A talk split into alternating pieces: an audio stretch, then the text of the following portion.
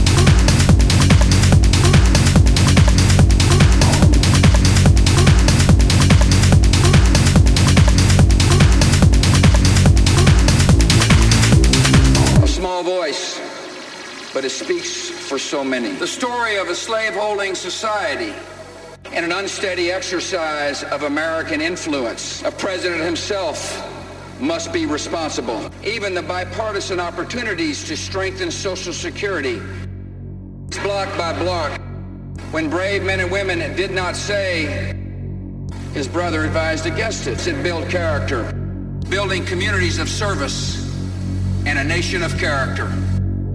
Dulling our sense of urgency, it builds a wall within our nation.